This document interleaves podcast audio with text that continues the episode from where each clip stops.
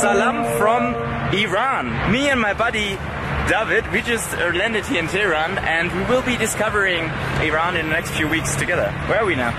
This is the Azadi Monument. It's one of the most iconic buildings here in Tehran. So let's dive in and explore Tehran together. Tehran is the capital of the country with a population of about 15 million. The last Shah of Iran commissioned the Azadi or Freedom Tower to mark the Persian Empire's 2500th anniversary. I love the symmetry of that thing.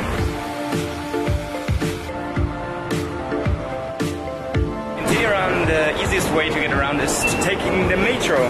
They have a pretty good system here, and it's just about 10 cents, 10 euro cents.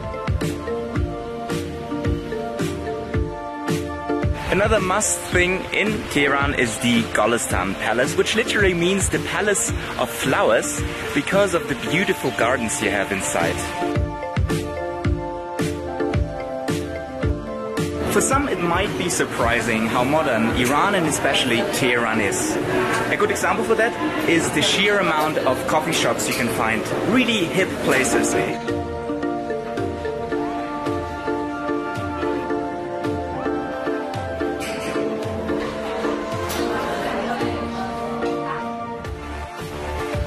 Good spot to go to on Fridays is the 30 Tir Street where you can find all these van cafes and food places. So it's time to feast. Typical Iranian. We went to Sofrakune, a very typical Iranian place, and we've ordered the national dish, which is kebab, and dizi, which is kind of a thick soup.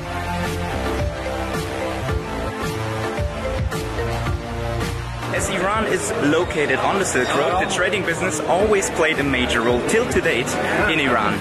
This is why you should visit the big bazaar here in Tehran, which is a true maze of more than 11 kilometers of corridors.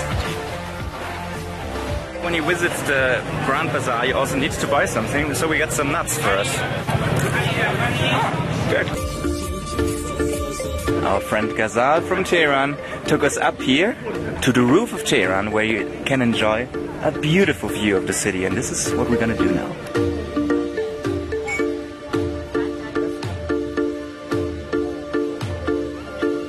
That's another cool thing you can do in Tehran is race down the Tochal on this track.